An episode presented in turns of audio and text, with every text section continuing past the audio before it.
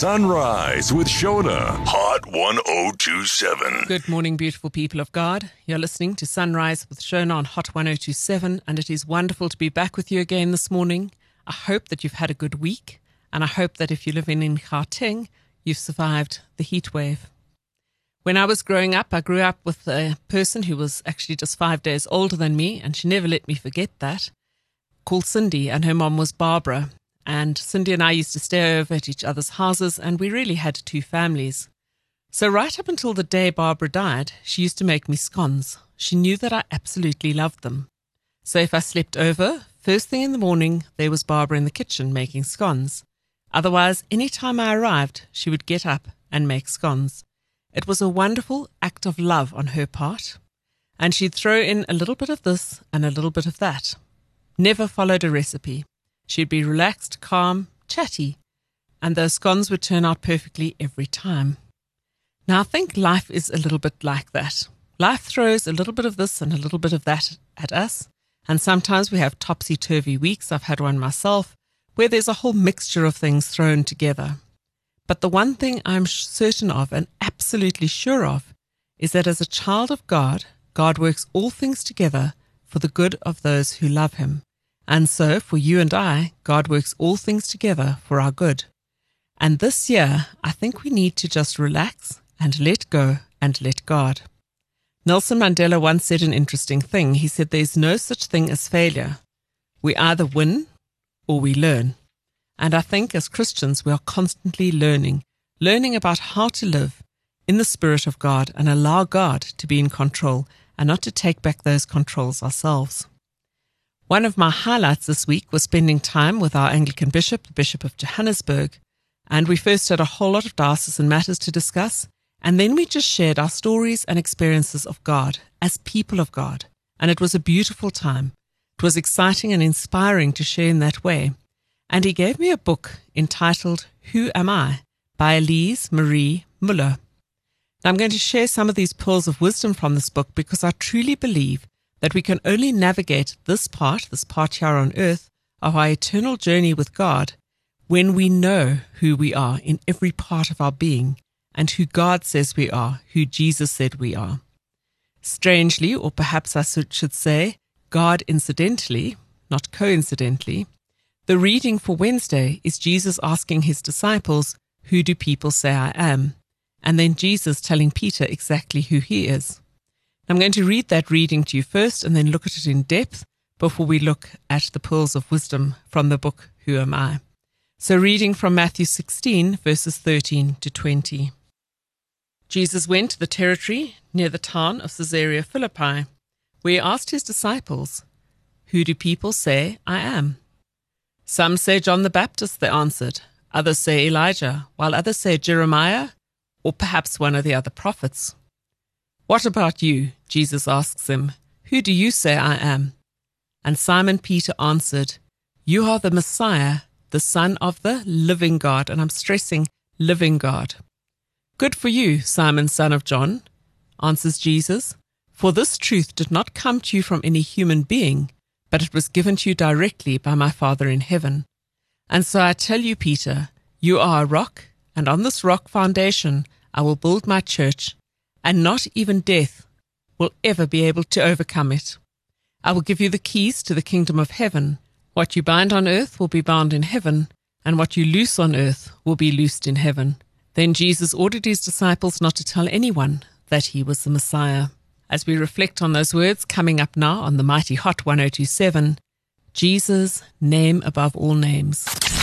Sunrise with Shona. Hot 1027. Jesus, name above all names on the mighty Hot 1027. Good morning. You're listening to Reverend Shona from St. Mark's Anglican Church, and it's great to be with you. If you've just joined us, welcome. Now, this morning we're looking at Jesus chatting to his disciples and asking them, Who do people say he is? And then who do they say he is?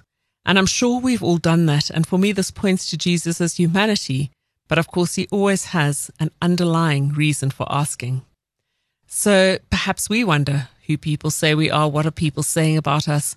Are they even talking about us? Someone once said to me, You're not that important that people would be talking about you.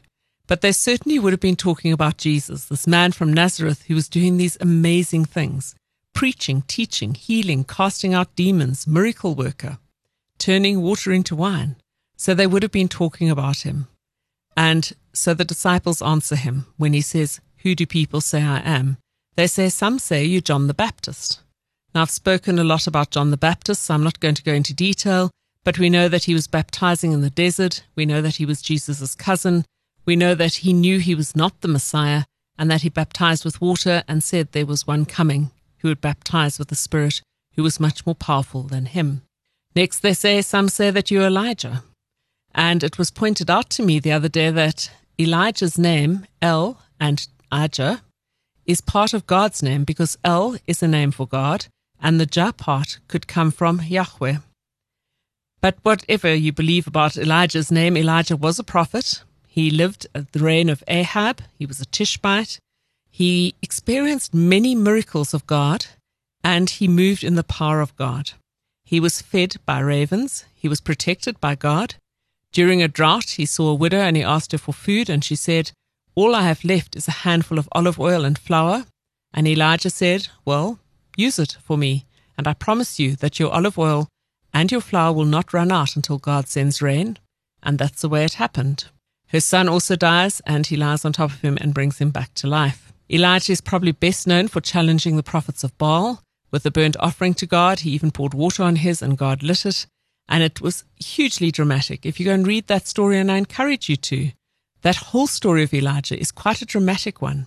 But then, of course, Elijah decides that he must kill all the prophets of Baal. He angers Jezebel and he has to flee for his life. And then eventually he hands over the reins to Elisha, and Elisha cleanses water so that people can drink. And Elijah is one of the few prophets who doesn't die. He leaves his cloak behind, he's taken up by God, and it's quite a miraculous thing to listen to. So, what I want to stress though about Elijah is that he was protected by God, he was fed by God, and he works many miracles in the power of God. Then some say um, that Jesus was Jeremiah. That's what we're told by the disciples or one of the other prophets. Now, Jeremiah lived at the end of the 7th century, beginning of the 6th century BCE. He had a very long ministry. He warned of the catastrophe that would come upon the people because of their idolatry and sin. He lived to see his prophecy come true, which must have really hurt him. He saw the fall of Jerusalem to Babylon during the reign of King Nebuchadnezzar. He saw the destruction of the temple. He saw his people being carried off into exile. And he actually hated prophesying doom and gloom. We're told that his heart was sore. But he also did foretell of God's restoration. So then Jesus says, okay, so I'm not John the Baptist, I'm not Elijah, I'm not Jeremiah, not one of the other prophets. Who do you say I am? What do you think? And this is where Simon Peter says, You are the Messiah, the Son of the living God. Messiah, of course, meaning Savior or Liberator of the people. And it was the expectation of the Jewish people that when the Messiah came, he would liberate them from all oppression, especially the Roman oppression. So it wasn't about spiritual liberation that they were worrying about. They wanted to be physically liberated from their oppressors. And then um, Jesus, and he says, Son of the living God, says Peter to Jesus. And I'm stressing that God is alive today as he was at that time. We believe that God is alive and involved in all our lives. So Jesus said to Simon Peter, He says, You know this not through human knowledge, but God has told you this. And he says, You are blessed, Simon, son of John. This was not revealed to you by flesh and blood, but it was revealed by God. You are Peter, and he changed his name there to just Peter, not Simon Peter, because Peter means rock, and on this rock I will build my church, and nothing will be able to overcome it, not even the gates of Hades, not even death. I, Jesus, will give you the keys of the kingdom of heaven, and what you bind on earth will be bound in heaven, what you loose on earth will be loosed in heaven. And I do want us to note that in bit because people have pondered it for a long time. And I just want to mention here quickly I believe we need to be very careful of what we bind on earth because we're binding it then in heaven for all eternity. And what we loose on earth, we're loosing in heaven. And then, of course, Jesus says to all the disciples, Now don't tell anyone who I am. And we call that the messianic secret. And we see it particularly in Mark's gospel, although here we are in Matthew's gospel. So, what do we learn from all of this? First of all, that our God is a living God. And I do want to stress that. God is alive, God is with us, God cares, God is involved with us. We learn that God does protect. We learn that God does feed when people need feeding. God looks after all. We learn that miracles at that time, if we go and look at the prophets, was accepted as the norm, as were prophecies. And yet today, we fail to see that there are miracles all around us all the time. God is the same. God is still working in power among us. We learn that Jesus was a very different Messiah, perhaps, from the one they wanted.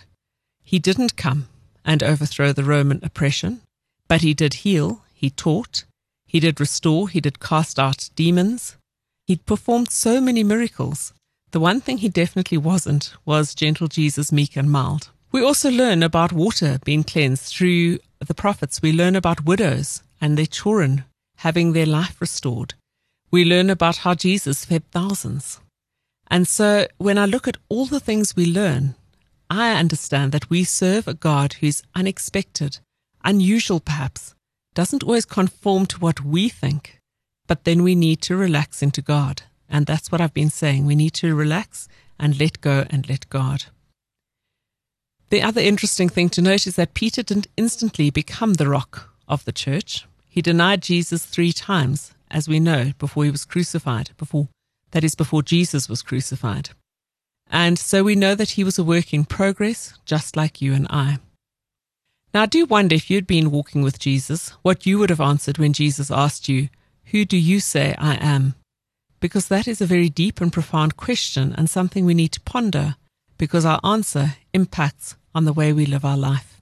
As you ponder that question, coming up now on the Mighty Hot 1027, Spirit of the Living God. Sunrise with Shona, Hot 1027. Spirit of the Living God on the Mighty Hot 1027. Good morning. You're listening to Sunrise with Shona. And this morning we've been looking at Matthew's Gospel, chapter 16, where Jesus talks about, he well, he asks his disciples, Who do people say I am? And then he asks, Who do you say I am? And of course, we know that Simon Peter answers and says, You are the Messiah. I've looked at how Jesus was a very different Messiah from what the people would have expected, and how he renames Peter and how Peter doesn't change instantly. Now, I want to look quickly now at who do we say we are in Christ? Do we know who we are in Christ? Who does Jesus say we are? Because I think it's very important for us to navigate life here on earth knowing who we are. It really helps us to make the right decisions. So, of course, I think we all know that Jesus died for our sins, and so we are set free from all sin and death because of the work Jesus did on the cross for us.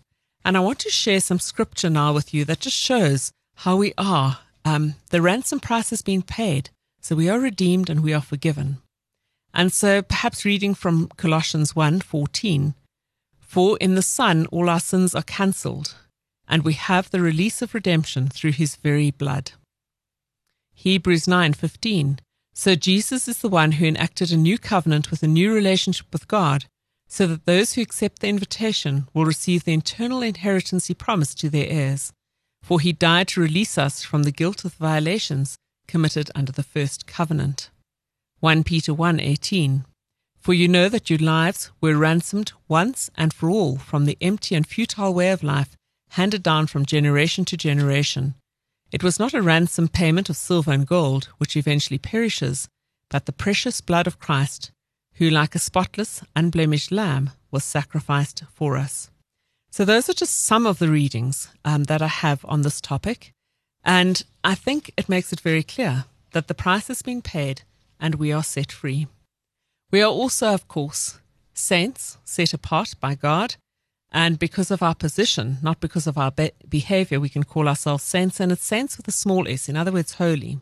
If we look at 1 John 4, verse 4, you are of God, little children, and have overcome the world, because he who is in you is greater than he who is in the world. So we are made holy by God. And I was once told that the only way God can look on us, because God can't look on sin, is because when God looks at us, he sees Jesus, and we are covered by the blood of Jesus, and the Spirit of God dwells within us. So we are accepted, we are wanted, we are needed, we are adopted as children of God. So, who are we so far? Well, we've been redeemed, the ransom price has been paid, we have been set free and forgiven, and we don't need to carry guilt or shame because God has done the work for us. We are saints, in other words, we are made holy in the sight of God. We are also accepted, wanted, needed, and adopted as children of God. And it is Jesus who said, You know, I no longer call you friends, but I call you brothers and sisters. We are accepted, wanted, needed, and adopted as children of God. I want now to look again at this book, and as I, I just want to mention who the book is again. It's Who Am I? and it's by Elise Marie Muller. And she says the following Being adopted into God's family changes the way we live because it counters the lie that says, I'm not worthy. We need to be saying, I am worthy. It counters the lie that I've never belonged because we do belong. It counters the lie I'm alone because we are wanted by God. It counters the lie that I'm a victim of my circumstances with I'm an heir and an overcomer in God. And perhaps the last one I'm not as good as with I'm good enough to be God's legal son or daughter and loved completely and absolutely by God. And so we are loved by God, adopted by God, part of God's family. We are also blessed, perfectly sealed by God's Spirit, and as I've said, loved unconditionally. So, how does that make you feel? I hope it makes you feel good. I hope it makes you feel confident to go out and live in the world. I hope it makes you feel humble, because who are we to being adopted as sons and daughters of God, and yet we have been, and therefore we need to step up and claim that space. We are empowered by God to go out into the world and to live in the power of God, and to know that power of God, to know the Spirit of God in every part of our being. And if we go out into the world like that, it doesn't matter what sort of week we have, it doesn't matter what sort of year we have. It can be a mixed bag. However, all is okay because God is good God is with us. We are blessed. We are highly favored. We are saints, if you like. We are forgiven. We are redeemed, adopted by God as sons and daughters of our living, loving God. I hope that this has helped you in some way this week. If you need to get hold of me, you can do so on Shona at hot1027.co.za. To wrap up this morning, glorify their name, and all over the world the Spirit is moving. Thank you so much for listening. May God bless and protect and anoint you and your loved ones. Sunrise with Shona, Hot 1027.